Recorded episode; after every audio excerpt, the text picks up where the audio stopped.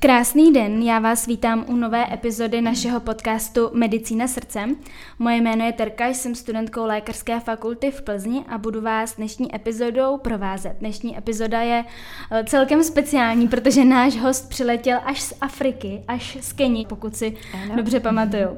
A moc tu vítám tedy Moniku Paločkovou. Ahoj Moni. Ahoj Terry, děkujem velmi pěkně za pozvání a zdravím posluchačů. Já vždycky každého hosta představuju, ale jak by ses představila ty sama? Tak som teda absolventka Lekárskej fakulty v Pozni, takže vaša kolegyňa a každopádne už teda lekárka, ktorá sa vrátila po dvojročnej stáži v rozvojových krajinách z projektov naspäť teraz na Slovensko. Mm-hmm. Takže ty ses teďka vrátila z Keni. Jaký byl pro tebe ten návrat? Těšila se z domu? Sa vraví, že ani ten kultúrny šok nezažijete tak, keď prídete na to miesto projektu, ale keď sa vrátite práve naspäť domov.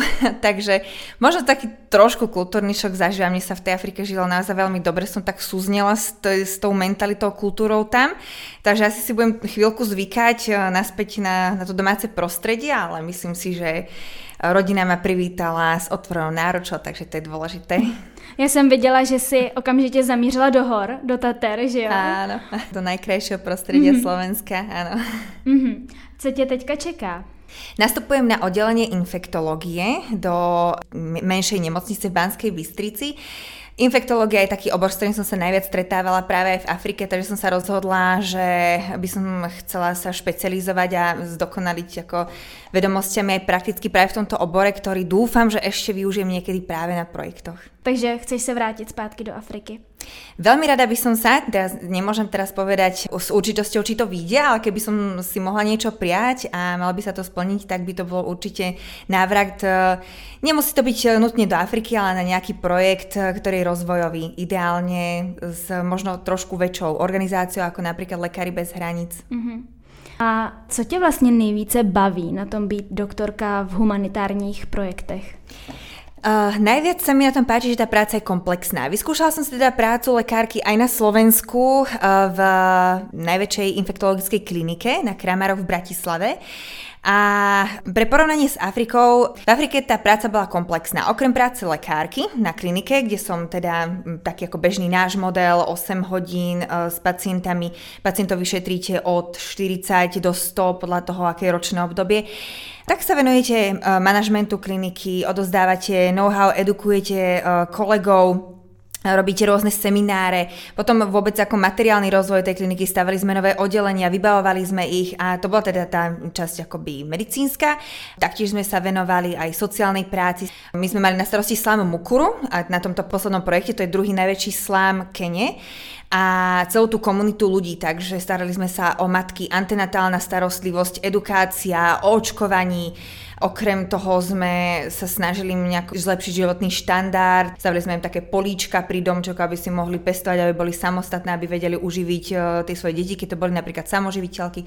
Ďalej sme sa starali o deti v školách, rozvíjali sme vzdelanie, venovali sme sa adopcii na diaľku, takže tá práca bola veľmi komplexná a to ma asi bavilo najviac. Síce som pracovala ako počtom hodín viac než na Slovensku, ale tá práca vás veľmi dobíja energiou, ten feedback je taký okamžitý. Takže možno to je taky největší jako rozdíl. Mm-hmm. Já vím, že o tom krásně píšeš a fotíš na svém Instagramu. Takže doporučuji všem sledovat tvůj Instagram, protože to je neskutečná sonda energie a hlavně pozitivní energie. Je fakt vidět, že tě to moc baví. Děkuji krásně. Budete vítaný. Ty jsi pracovala teda v řadě zemí. V kterých konkrétně? Takže hneď po škole som odišla do veľmi maličké krajiny v centrálnej Afrike, Burundi. Je to pre porovnanie so Slovenskou, je to o polovicu menšia krajina než Slovensko a má raz toľko obyvateľov, čiže strašne veľká koncentrácia na malej ploche. Potom som sa presunula do Južného Sudánu na 3 mesiace do Kene, potom som sa vrátila na projekt do Albánska, tam sme rozbiehali taký menší projekt a nakoniec som skončila, posledný rok som strávila v Keni opäť. Mhm. A když se vrátíme úplně na začátek tvé kariéry, jak ses vlastně vůbec dostala k těm projektům? Už počas školy som bola v kontakte s Vysokou školou svätej Alžbety, ktorá sídli v Bratislave na Slovensku, a s profesorom Krčmérim. Je to také známe slovenské meno, je to veľmi uznávaný infektológ, ktorý zakladá tieto humanitárne projekty po svete, alebo zakladá, podporuje.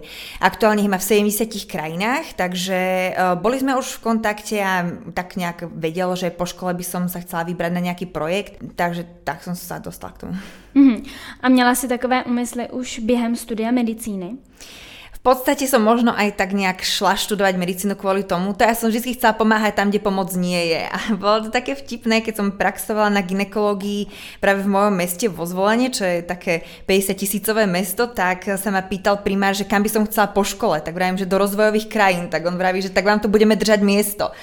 Čo bolo teda vtipné, ale viem, že tu tá pomoc je samozrejme dôležitá všade, nielen v tých rozvojových krajinách, ale určite aj u nás. Ale mňa to práve lákalo nejak tam.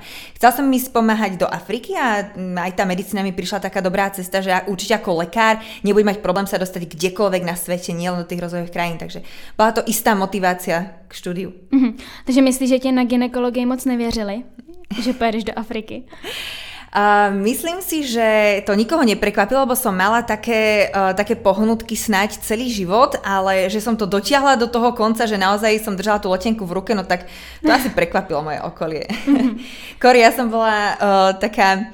Ja som teda jediná dcera v rodine a keď som prišla prvýkrát na univerzitu sa ukázať, že ja som tá lekárka, ktorá chce odísť na projekt, no tak im povedali, viete čo, pani doktorka, vy ste taká princeznička s tým ružovým svetrom, som prišla namalovaná, pre vás Afrika nebude to, vás tam nevyšleme. A ja som si to vydupala a nakoniec teda mám aktuálne veľmi dobré vzťahy z univerzitu a nechcú ma stade pustiť preč, takže zdanie klame.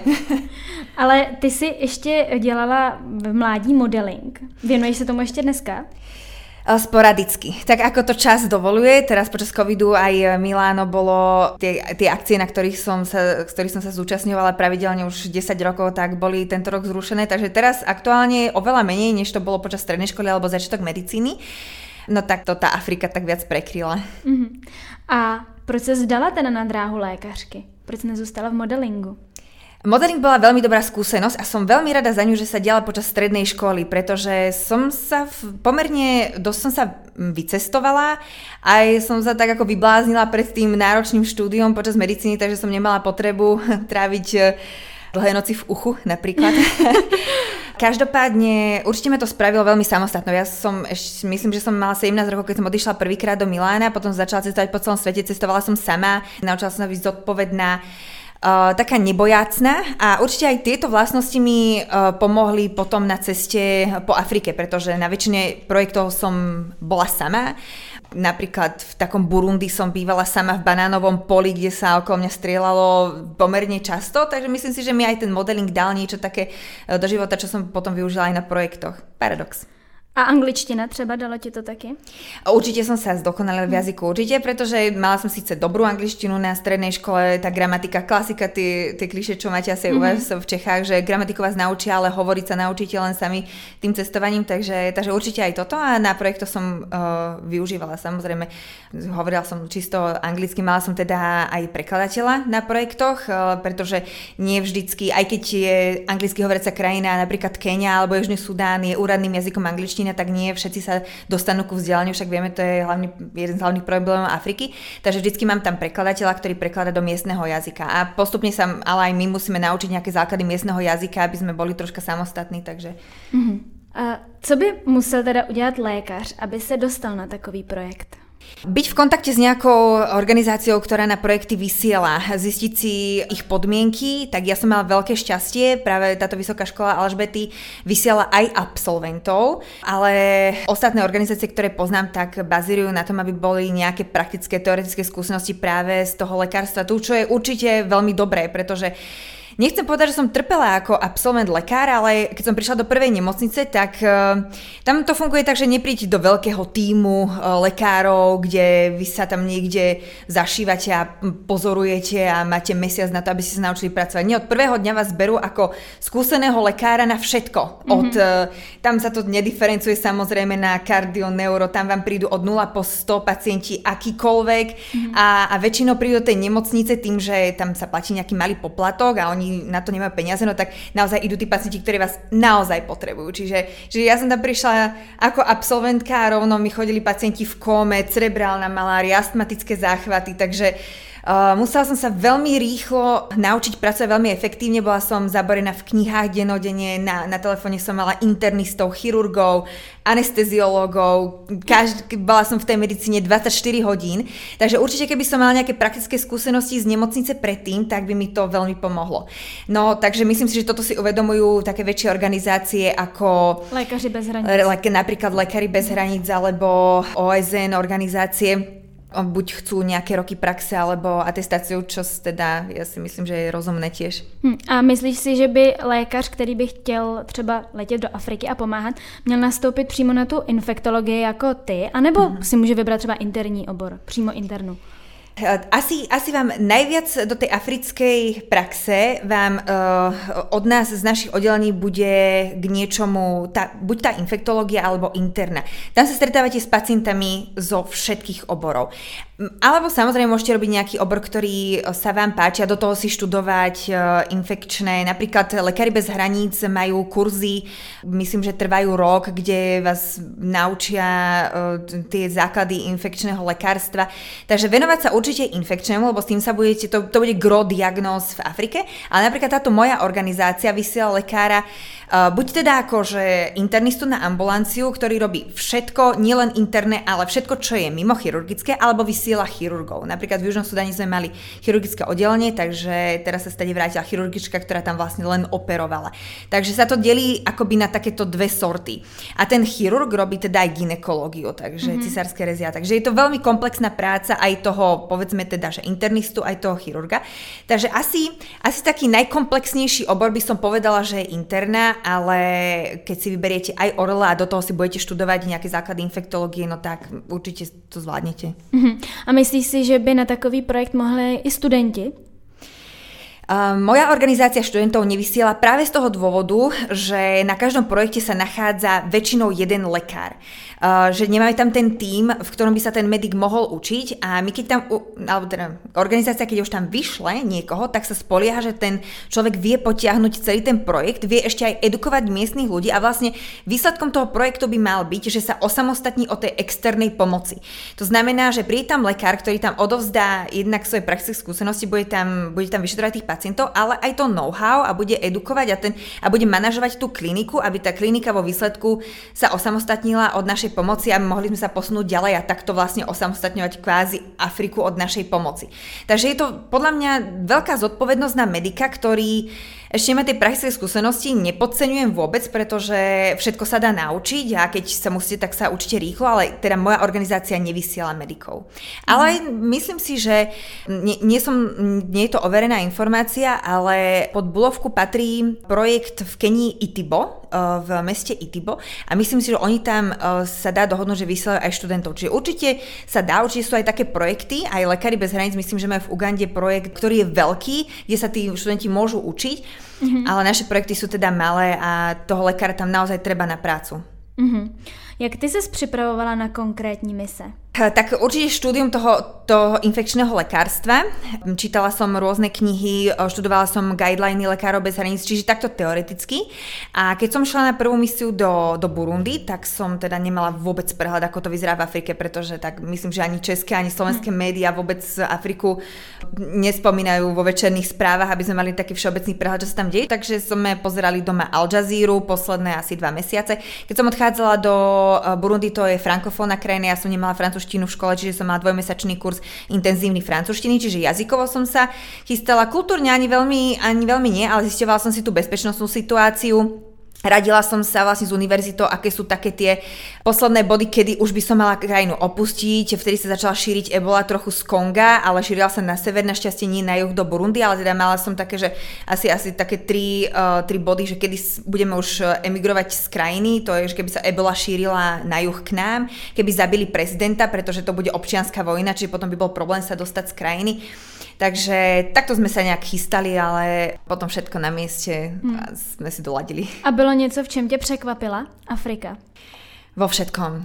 Je to úplně jiná planeta a tyto nejrozvojovejší krajiny, aj ty rozvojové Afriky, no tak to je úplně jiná planeta. To je neporovnatelné so životom u nás, čiže myslím si, že v takom Južnom Sudáne ma každý jeden den překvapil. Já vím, o tom si taky několikrát psala na svém Instagramu, já jsem se nestačila divit, čím si tam procházíš. To muselo být pro tebe jako pro Evropana, který je zvyklý na takovou svou komfortní zónu, hrozný šok, ne? Ale príjemný šok. Príjemný. Vedela som, že tam nebudeme mať internet, bola som na to psychicky pripravená, že nebudeme mať čistú vodu, že si ju musíme prevárať alebo filtrovať, že občas voda vôbec netečie, že keď nesvieti slnko, tak nie je elektrika, že máme internet raz za 3 dní 20 minút, ale nepošlete ani video cez WhatsApp, že to je len na WhatsAppovú správu.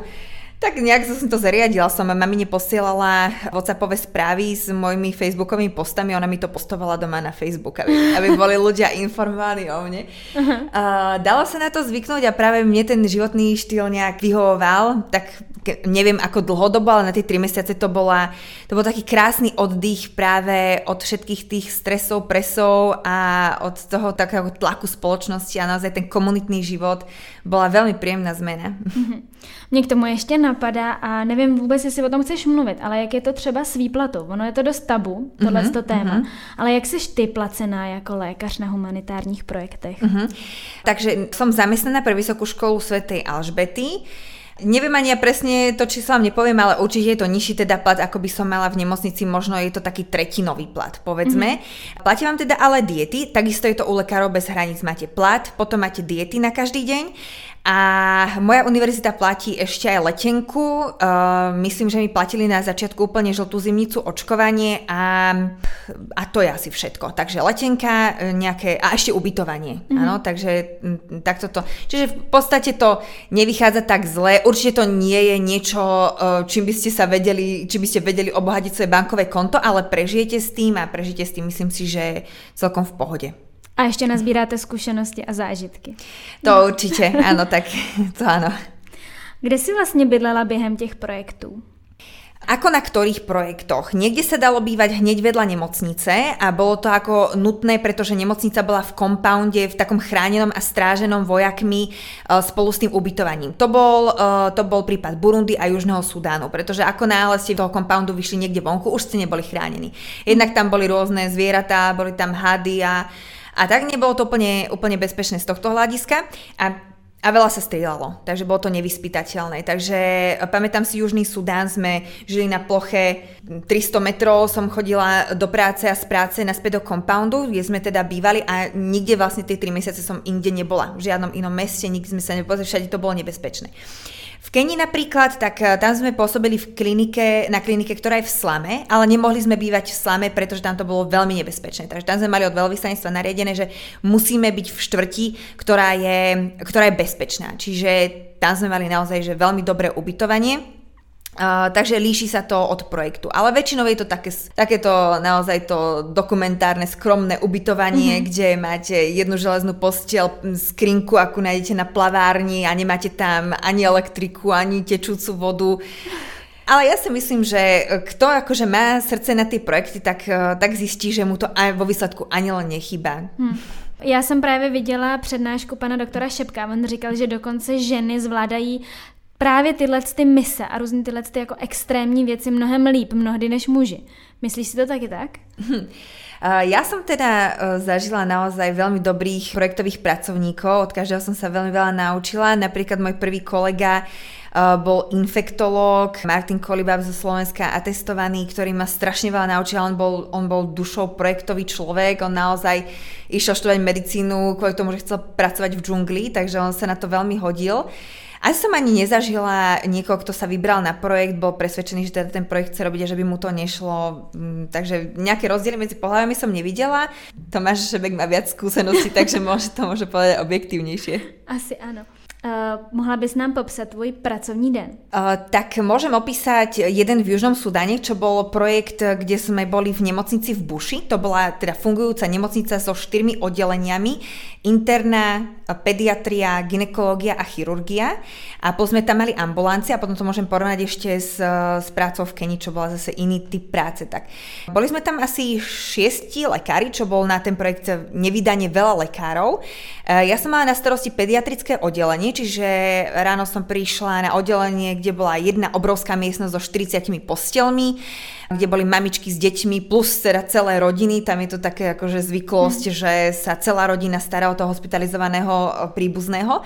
Vyšetrila som, alebo teda prešla som si vizitu celé oddelenie a potom som išla na ambulanciu. Keď bolo treba pomáhať pri chirurgických výkonoch, niečo asistovať, tak som sa ešte zastavila na chirurgii, ale väčšinou som teda išla rovno na ambulanciu, kde ma čakalo cca 100 pacientov. Samozrejme nie je tam taká byrokracia ako u nás, nie sú tam ani len počítače, nejaký systém. Každý si nosí taký malý zošit, čo je jeho vlastne zdravotná karta a tam len pripisujeme nejaký objektívny nález, diagnózu a terapiu, aby sme my mali ako prehľad. Takže tých pacientov 100 denne vyšetríte, ani sa vám to vôbec nezdá. Končili sme o 2:00 po obede, pretože bolo strašne teplo a potom vždycky jeden zostával slúžiť do večera z nás bielých a v noci tam zostával miestny nejaký personál, pretože to už bolo veľmi nebezpečné pre nás. Čiže od tej 2:00 do 10:00 sme akoby slúžili. Tých emergency prípadov chodilo veľmi veľa, čiže to sme vlastne boli potom, kto slúžil, tak bol od rána až do tej 10:00 do večera bol v nemocnici. Takže takto to fungovalo v Južnom Sudáne a teraz posledný projekt v Kenii, tak tam bola klinika čisto s ambulanciami, takže tam som fungovala normálne od 8:00 od rána do 5:00 do večera, ale tam tým, že Keňa bola logisticky veľmi dobrá krajina, tak sa dali robiť projekty ako mimo ešte tej medicíny, takže vlastne potom o 5:00 som sa väčšinou presunula do základnej školy toho slamu Mukuru a tam sme niečo organizovali pre deti, takže... A jak vypadal potom tvůj volný den? Protože já vím, že ty jsi i docela cestovala, i sportovala. Ano, tak jak to vypadalo?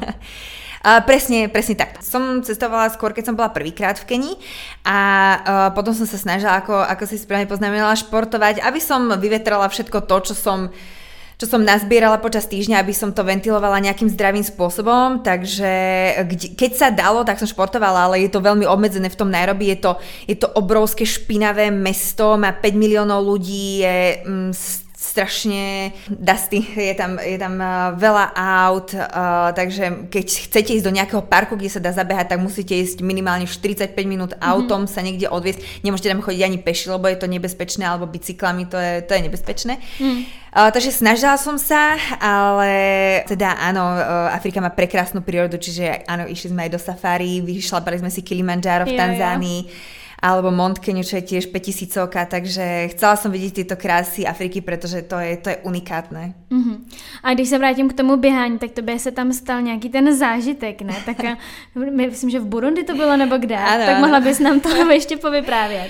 No to bylo vtipné. Ja som vlastne nezažila v týchto najrozvojovejších krajinách ako Burundi, Južný Sudán som nezažila, že by niekto vôbec športoval. Tí ľudia, tým, že nemajú toľko jedla a sú fyzicky, no tak majú tie svalnaté postavy, takže nepotrebujú si to doplňovať nejakým športom po práci, takže vôbec nemohli pochopiť, že prečo ja bežím a tam sa beží len vtedy, keď sa niečo stane a utekajú pred nejakým nebezpečenstvom, takže si mysleli, keď som si išla ja zabehať, že sa niečo deje, že v panike všetci začali bežať za mnou, takže vo výsledku tých 10 kilometrov, čo som ja behávala, tak 10 kilometrov za mnou bežala celá dedina, ja som si dala to kolečko a behla som naspäť do svojho domu, pred domom som zastala, rozlúčila som sa s ním, odišla som do domu a oni zostali stať v Pomikove, že sa vlastne nič nestalo a trvalo im chvíľku, kým pochopili, že si chodím zabehať len také. Ale v Keni se ti to asi nestalo, ne? Tam, když předpokládám, že Keňani jsou nejlepší běžci na světě, na dlouhý vzdálenosti, tak ty asi proto měli docela pochopení, ne? Keňa je úplně jiná krajina. To je také, že my máme pocit, že Afrika je jedna veľká krajina rovnaká s takými uniformnými ľuďmi, ktorí sú všetci chudobní, deti sú deti sú všetky HIV pozitívne síroty s veľkými bruchami, ale vôbec to nie je pravda. Každá krajina je veľmi, veľmi odlišná. Taká Keňa, ktorá susedí hneď s Južným Sudánom, sa vôbec nedajú porovnať. Keňa je veľmi rozvinutá, minimálne je to Nairobi. Je tam veľa Európanov, Američanov, takže aj po tejto strane je veľmi rozvinutá. Aj to vzdelanie funguje úplne inak, aj ten zdravotnícky systém je lepší. Já právě, když jsem byla třeba v Africe na dovolený v Egyptě nebo v Tunisku, tak všichni nám říkali, nechoďte hlavně někam mimo ten rezort, hlavně se nikde neprocházejte, je to super nebezpečný. Jak ty jsi to měla s tou bezpečností? Treba dodržiavať nejaké základné pravidlá. To som bola oboznámená ešte pred prvou cestou do Afriky. Tam trvá deň od 6. do 6. To je to rovníkové pásmo. Čiže po 6. sa zotmieva a po 6. nevychádzate vonku. Ideálne. Keď sme chodili do slamov, tak sme chodievali len ráno, od 8. do 12. Potom sa tam začína kriminalita, alkohol, takže už je to nebezpečné. Keď som cestovala autom, alebo večer teda, tak vždy s niekým a vždycky zastaňte policajtom. Tí policajti často boli, napríklad v Burundi, boli často opití, že vás zastavili len tak, že chceli od vás vyťahnuť nejaké peniaze. Vždycky im zastaňte a vždycky im dajte presne toľko peniazy, koľko si pýtajú, aby ste nemali problémy. Snažte sa vyhnúť problémom. Keď vás už niekto prepadne napríklad, tak sa vzdajte, dajte mu všetko. To je asi... Máte najväčšiu záruku, že sa vám nič nestane, on potrebuje si zobrať niečo, čím sa obohatí, ale nutne vás nepotrebuje zabiť. Ale ako náhle sa mu začnete spierať, tak si koledujete o nejaké problémy. Čiže sú tam nejaké pravidlá, podľa ktorých by ste sa mali riadiť, ktoré možno tí turisti nevedia, keď tam idú len jednorázovo, takže možno preto je pre nich lepšie zostať v tom rezorte. No ale my napríklad stalo sa, že v noci došli lieky, bola nejaká emergency situácia, museli sme si ísť požičať do inej nemocnice, takže museli sme ako čeliť týmto nástrahám. Takže sú také nepísané pravidlá, ako sa vyhnúť konfliktom, ale nie vždycky sa to dá. Boli aj tragické prípady, aj v našej organizácii, ale tak je to Afrika. Nie je to tak bezpečný kontinent ako Európa, takže musíme s tým počítať. A měla si doprovod třeba takhle v emergency situaci? Áno, vždycky som si brala už len preto, pretože nehovorím miestnym jazykom plynulo. Takže ak by som náhodou stretla nejakého policajta, ktorý nehovorí anglicky, takže by sme sa mohli dostať do nejakého problému, ktorý by sa mi ťažko riešil. Takže vždycky som išla s někým místním, ano. Ty jsi byla celkem teda 2 roky na těch projektech, vracela ses ale občas domů, ne? Třeba na Vánoce? Nebo ano, bylo to tak on and off, ano. Většinou jsem byla 3 měsíce, půl roka, zase 3 měsíce a potom ten poslední projekt jsem byla rok, ano. A nestýskalo se ti po domově? Neměla jsi někdy taky ten pocit, že se na to vykašleš a jedeš zpátky na Slovensko? Nikdy. Možno naozaj som sa narodila pre tie projekty, že ma to naozaj baví a videla som v tom obrovský zmysel. A ja som nikdy nevedela, alebo na tom poslednom projekte som nevedela, že zostanem rok. Myslela som si, že zostanem 3 měsíce. Takže už od začiatku máte ten pocit, že už za chvíľku idem domov, takže sa snažíte stihnúť za tie 3 měsíce čo najviac vecí. Jednak som bola veľmi šťastná, že som vôbec dostala tú možnosť pracovať takto na projektoch, takže od prvého dňa sme veľa organizovali. Vôbec nebol čas rozmýšľať nad niečím takým, ako že som homesick alebo niečo také. No a nakoniec sa to predlžovalo, pretože tie projekty sme mali rozbehnuté a bolo mi to ľúto nejak opustiť alebo nedokončiť, tak sa to predlžovalo, ale nebol čas rozmýšľať nad tým, že mi chýba domov. Vedela som, že sa domov vrátim a že to bude relatívne za chvíľku, takže nebol priestor. Ale tak to prežívam ja. Neviem, či každý to takto prežíva. A ty máš teda i přítele, jak on to vnímal? Tak bolo to miestami náročné, pretože tak ten fyzický kontakt vám nič nenahradí, ale na väčšine miest, kde som sa ocitla, tak internet bol dobrý, takže minimálne sme si mohli volať. Je veľmi dôležité, aby ste mali niekoho, kto to chápe a ak to nechápe, tak minimálne to rešpektuje, ale myslím si, že keď ľudia vidia tie výsledky, čo sa tam deje, no tak to každý začne v nejakom bode chápať a brať ako dobrú vec, keď tomu vidí nakoniec. Ty jsi také spolupracovala s několika sponzory z Česka a Slovenska, co všechno jste v Africe vybudovali. Za toto veľmi, veľmi ďakujem. Slováci a Češi majú veľmi otvorené srdcia pre Afriku, čo si veľmi vážim, až ma to prekvapilo. Ja som nikdy nevyberala nejak invazívne peniaze, že by som robila nejaké verejné zbierky. Väčšinou ľudia ma oslovili, napísali mi správu, že by chceli ma podporiť, či existuje nejaký transparentný účet. Nakoniec ich bolo toľko, že som teda ten transparentný účet vytvorila. Začali sme tvoriť takéto projekty pre Afriku. Úplne prvý bola zbierka oblečenia v Burundi, čo bolo taký trošku naivný projekt. Ja som vyzbierala za 12 hodín, ako som to oznámila na Facebooku, som vyzbierala 0,5 tony oblečenia. Potom som k tomu musela vyzbierať ešte peniaze na dopravu. No a nakoniec sa to podarilo dopraviť do Burundi, ale po obrovských obštrukciách, takže som sa rozhodla, že už nebudem takto fyzicky ako posielať niečo zo Slovenska, Česka do Afriky, ale že to budem robiť formou zbierok, budú sa zbierať peniaze na transparentný účet, ja budem robiť vyúčtovanie sponzorom a budem nakopať tam. Tá Keňa je, ako som spomínala, logisticky veľmi dostupná krajina, dá sa cestovať, dá sa tam nakúpiť aj kvalitné oblečenie, školské potreby a v podstate čokoľvek, čo sme potrebovali, takže to bolo určite výhodnejšie kúpať tam a nepriamo sa teda aj podporil ten miestny trh. Takže ak sa teda pýtaš na konkrétne, takže v tom Burundi sme mali tú najväčšiu akciu, že sme takto robili zbierku oblečenia a podporili sme najchudobnejšie deti Burundi. To sme naozaj chodili po celom Burundi, boli sme dohodnutí s charitatívnymi organizáciami, že nám dajú dokopy na každom mieste 100, 200, 300 detí, ktoré sú siroty, podvýživené alebo s kmeňou pygmejov, ktoré sú naozaj tie najchudobnejšie. No a v Keni tam sme robili už teda rôzne projekty. Taký posledný projekt, ktorý bol veľký, tak sme postavili farmu pre práve deti zo slamu Mukuru. Slam je miesto, je to taká plechová plantáž, takže tam nič nedopestujete, nič nedochováte, pretože máte akoby domček, ak sa to dá vôbec tak nazvať, na domčeku. Nie je tam žiaden voľný priestor. Chodí ešte aj ja, čo si myslím, že nie som nejak veľmi široká, tam chodím bokom, pretože sa nezmestím do každej uličky. Takže naozaj sa tam agrikultúra vôbec žiadna, takže sme sa rozhodli, že na pozemku vedľa školy vystávame obrovskú 20-árovú farmu, kde deti budú môcť sa naučiť pestovať a chovať zvieratá, takže sme to vybavili 320 sliepok, ovce sme nakúpili a tak. A tým sme ešte aj obohatili tú chudobnú stravu detí v škole. Takže toto bol jeden projekt. V rehabilitačnom centre, ktoré sa stará o deti ulice, tak tam sme vystavali skleníky, pretože je to taký ako paradox, ale v Afrike dopestovať niečo alebo určité plodiny nemusí byť tak jednoduché, pretože keď máte obdobie dažďov, tak vám tie plodiny zhníjú, keď máte ostré slnko, tak sa to nedopolievate, sa proste to vyschne, takže skleníky boli dôležité, že sme obrovské skleníky vystavali. No a potom sme podporovali teda vzdelanie. Podporovali sme adopciu na diaľku, to znamená, že z Česka, zo Slovenska sa posiela povedzme od 20 do 50 eur mesačne na nejaké dieťa, ktoré je zo sociálne veľmi ťažkých pomerov, ich rodina si nedovolí zaplatiť štúdium dieťaťu, alebo sme deti zbierali teda akože street deti z ulice a platilo sa im takto školné, kolej a strava. Boli oddelené od toho toxického prostredia domu, takže adopcia na diaľku. A asi nebudem menovať ďalšie projekty, lebo bolo ich veľa, ale zameriavali sme sa hlavne teda na vzdelanie detí, na podporu talentov, športov, potom teda, ako som spomínala, tie matky, hlavne single matky, a vystavali sme teda aj nové laboratórium na klinike, kultivačné laboratórium, takže aj kliniku.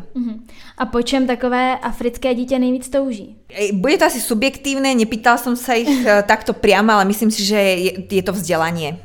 Nie každý má k nemu prístup, je spoplatnené už od základnej školy a keď si predstavíme, že taký priemerný plat človeka v slame je $1 na deň a ešte aj za tú plechovú chajdičku, v ktorej býva, platí prenájom $20 mesačne a ešte má aj platiť dieťaťu školské potreby a uniformy a pritom Keňa vôbec nie je lacná krajina, aj pre mňa ako Slovenku si myslím, že tam boli veľmi porovnateľné ceny so Slovenskom, tak naozaj tí slamoví obyvateľia si nevedia dovoliť zaplatiť to štúdium pre dieťa, čiže určite každé dieťa je nadšené, keď môže študovať a keď vôbec má tie papierenské potreby a má ich všetky.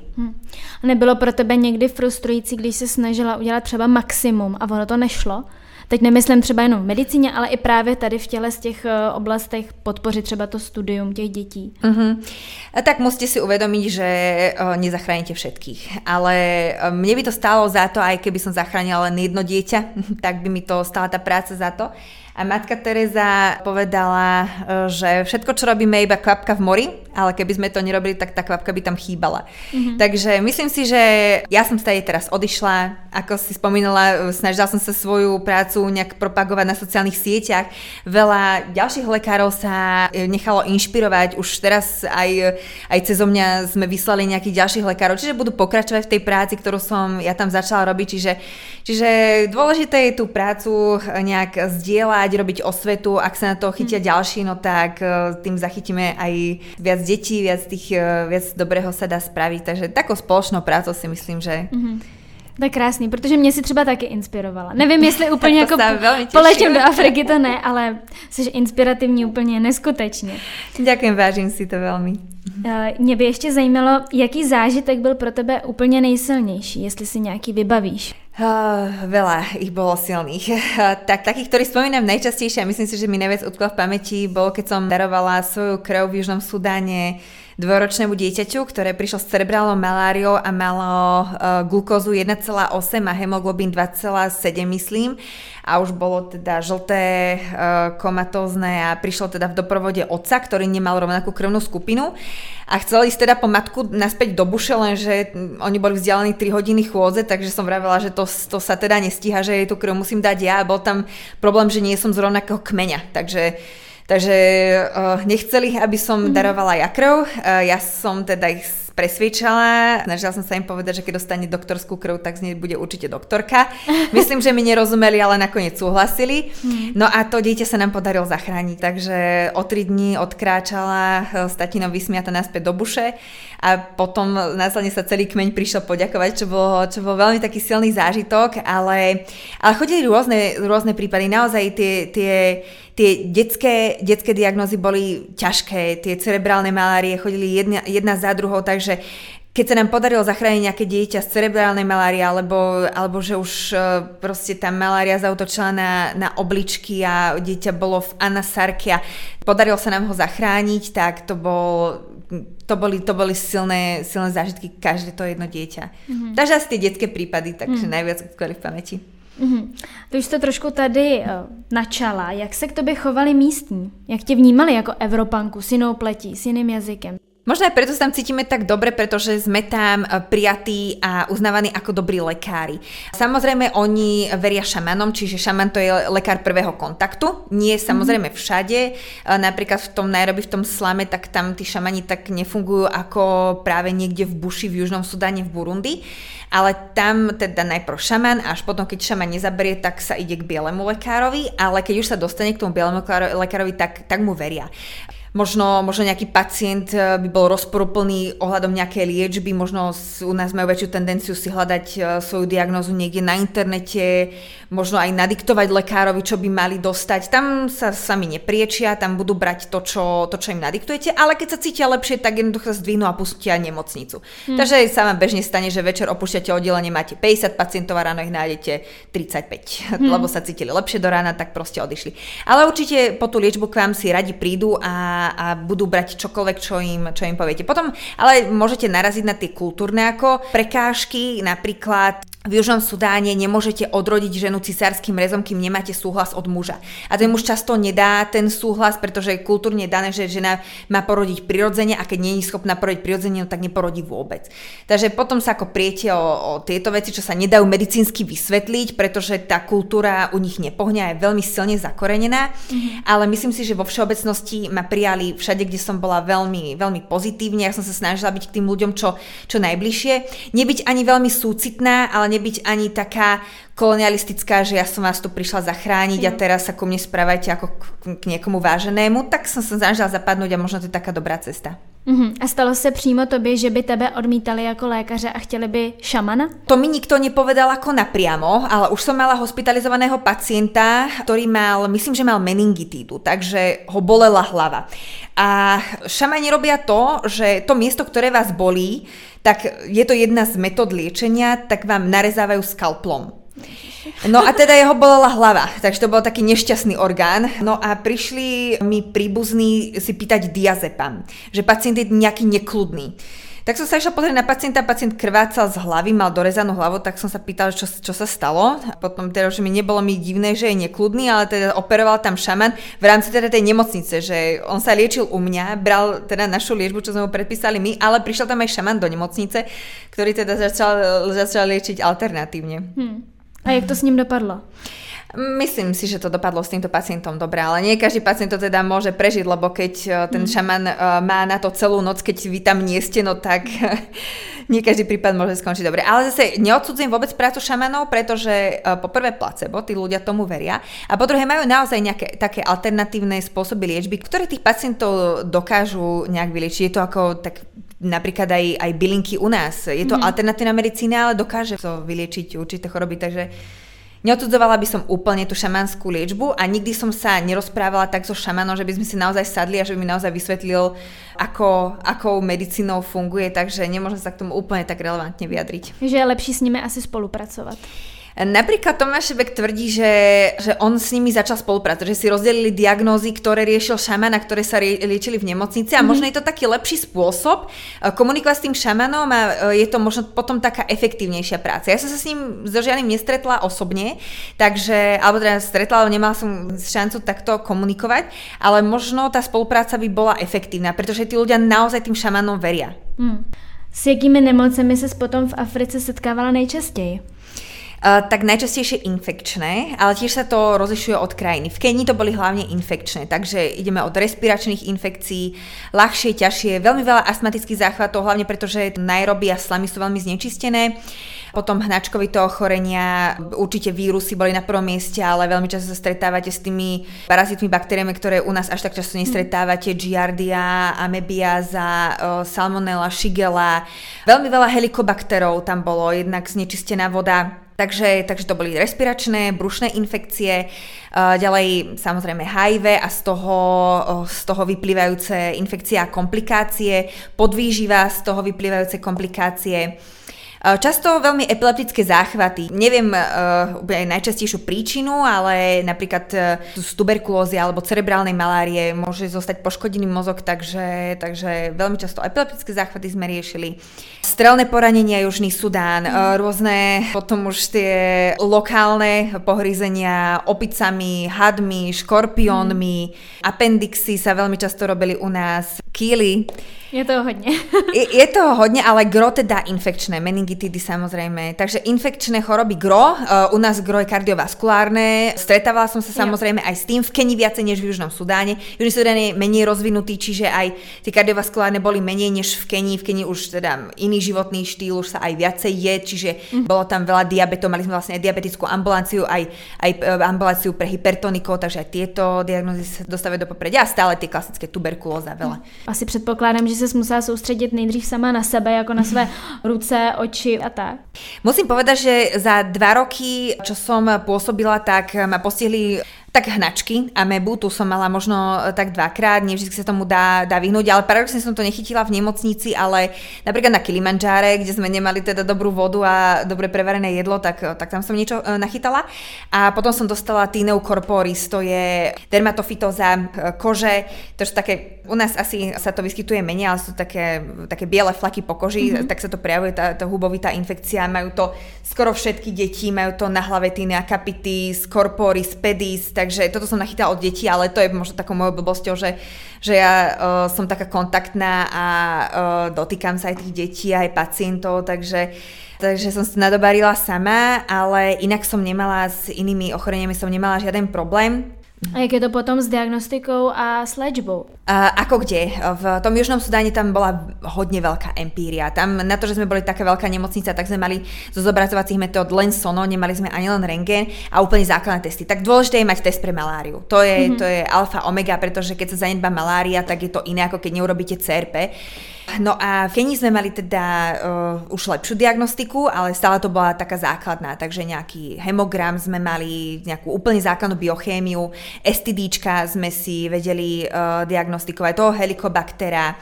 No a potom také tie miestne, brucelóza, malária, ako som spomínala. Takže také základné testy si vieme poradiť, ale v Burundi sme napríklad mali problém, keď nám priviezli po liečbe šamanom, nám priviezli napríklad dieťa, ktoré malo úplne odpálené obličky, potrebovalo akutne hemodialýzu a tá bola jediná v krajine, v hlavnom meste, ktoré bolo vzdialené 400 km, nebola absolútne šanca tam dovesť toho pacienta, takéž CTčko bolo jediné v krajine, čiže to materiálne vybavenie samozrejme je iné. Takže se spoléhala na svůj fonendoskop. Ty tomu říkáš, že to je nějaký ten cestovatelský fonendoskop, ne? Nebo... No určitě ano, máte v tropoch máte 2 ruky, 1 hlavu. To je taký ten diagnostický základ váš, čiže určite používam viac fonendoskop než u nás.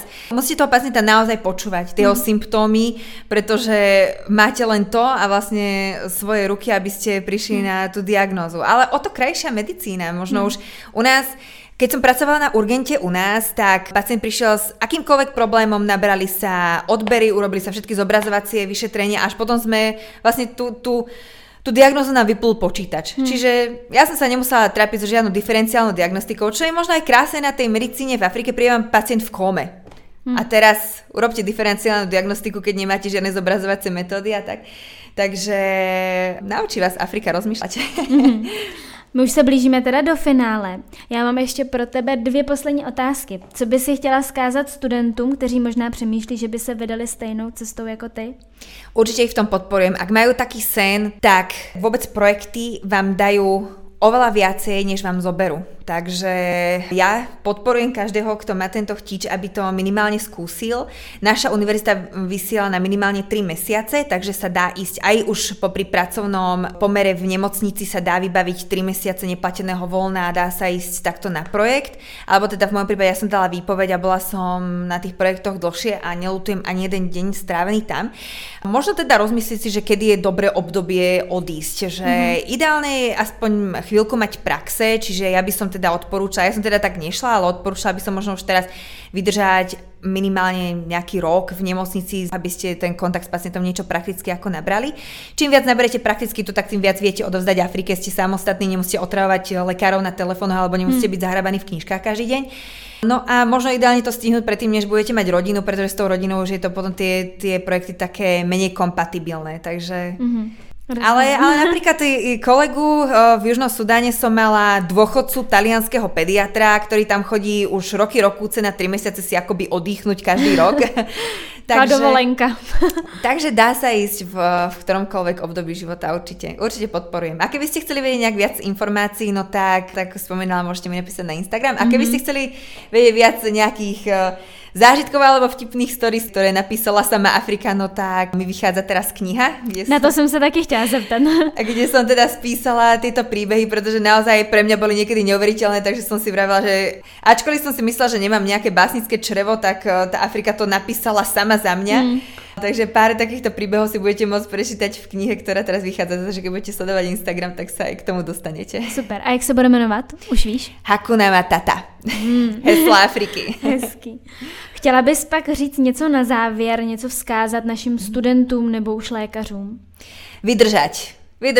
To štúdium je strašne náročné. Teda neviem, ako to prežívate teraz aktuálne medici, ale pre mňa bolo neskutočne náročné. Ja som vydržala len preto, lebo som mala obrovskú mapu sveta na stene a chodila som prstom po nej. Keď vyštuduješ, tak budeš lekárka aj tu pôjdeš. A bolo to naozaj pre mňa ťažké to vyštudovať, ale stalo to za to. Naozaj ten život po medicíne teraz je plný možností. Môžete ísť okrem rozvojových krajín, budete chcení vždy a všade. Či to bude Dubaj alebo Južný Sudán. Takže naozaj to stojí za to vyštudovať a je to krásne povolanie. Moni, já ti moc děkuju za rozhovor a jsem moc ráda, že jsi přijala pozvání a sešli jsme se osobně, že to vyšlo.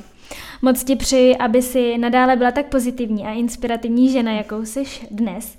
Doufám, že si v životě splníš všechny své sny a plány, ať už v pracovním nebo osobním životě. Že se ti splní sen vrátit se potom i do té Afriky. A moc děkuji, že si přijala pozvání. Ďakujem, Tereska, za pozvanie a pozdravím všetkých medikov a držím vám veľmi palce v štúdiu. Pokud se vám epizoda líbila, určitě ji ohodnoťte ve své aplikaci na podcasty nebo nasdílejte na sociální sítě nebo doporučte svým kamarádům. Budu se moc těšit za 14 dní u nové epizody podcastu Medicína srdcem. Tak se mějte, ahoj.